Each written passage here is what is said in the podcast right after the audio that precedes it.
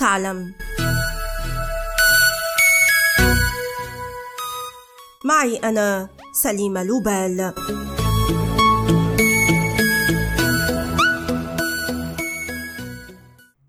إنها من دون شك نهاية قصة واحدة من أكبر الشركات العالمية بعد أن اتخذت إدارتها قرار تقسيمها إلى ثلاث شركات تركز على الطيران والطاقة والصحة، في آخر مرحلة من غرق بطيء بدأ منذ الأزمة المالية التي اندلعت العام ألفين وثمانية.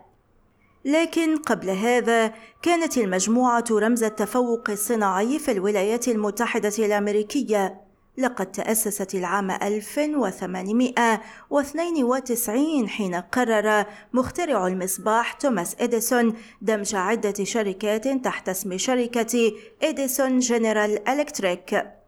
أدرجت الشركة بعد أربعة أعوام في داو جونز، أقدم مؤشر صناعي في بورصة وول ستريت، وبقيت كذلك حتى العام ألفين وثمانية عشر. على مدى عقود اقتحمت جنرال إلكتريك قطاعات عدة، بينها الأجهزة الكهربائية والإنارة وصناعة عربات القطارات ومحركات الطائرات والطيران والكهرباء والتجهيزات الطبية، لتصبح رمز الريادة في عالم الصناعة. لكن الحياة ليست وردية دوما. واجهت جنرال إلكتريك الحربين العالميتين الأولى والثانية والأزمة الاقتصادية الكبرى العام ألف وتسعمائة وتسعة وعشرين، وأيضا أزمة النفط في عام ألف وتسعمائة واثنين وسبعين. وما أن حل عام ألف وتسعمائة وواحد وثمانين حتى واجهت جنرال إلكتريك أزمة جديدة بتولي جاك ويلش إدارتها لمدة عشرين عاماً. خلال فترة عمله لم يتردد ويلش في إلغاء مائة ألف وظيفة، لكنه ضعف استحواذات الشركة وحارب البيروقراطية وحفز صناعة الأفكار، واهتم أكثر بالخدمات المالية على حساب تراث الشركة الصناعي. حصل ويلش عام ألف وتسعمائة وتسعين على لقب مدير القرن من قبل مجلة فورتشن، وغادر في ألفين وواحد بينما بلغت القيمة السوقية للشركة نحو ستمائة مليار دولار. تسلم جيف إيملت إدارة الشركة، لكن أحداث الحادي عشر من سبتمبر ثم الأزمة المالية العالمية العام ألفين وثمانية سلطت الضوء على هشاشة جنرال إلكتريك كابيتال، الفرع الذي كان يعنى بالتمويل والاستثمار والإقراض، ما دفع الشركة الأم إلى العودة إلى جذورها الصناعية.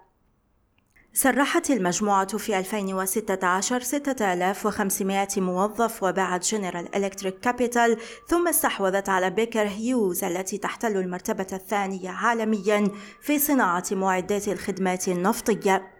وهنا أيضا خذل التوقيت جنرال إلكتريك بسبب انخفاض أسعار النفط. بعد ذلك توالى على الشركة مديرون جدد، وكلهم سعوا لإنقاذ الشركة من ديون تصل قيمتها إلى عشرات المليارات من الدولارات. كل هذا الوضع دفع المسؤولين إلى تفكيك الشركة والإعلان عن تأسيس ثلاث شركات عالمية. من المتوقع أن ينفصل فرع الصحة في ألفين وثلاثة وعشرين والطاقة العام التالي. لا تعني نهاية المجموعة توقف نشاطاتها، ففرع الطاقة يصل رقم أعماله إلى ثلاثة وثلاثين مليار دولار، والصحة سبعة عشر مليار دولار، والطيران اثنين وعشرين مليار دولار.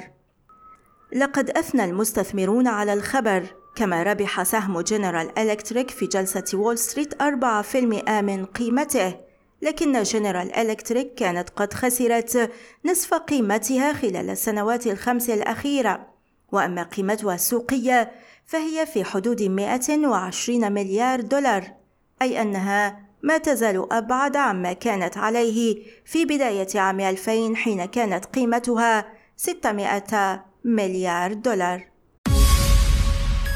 والآن إلى اللقاء مع حلقة جديدة من بودكاست هل تعلم؟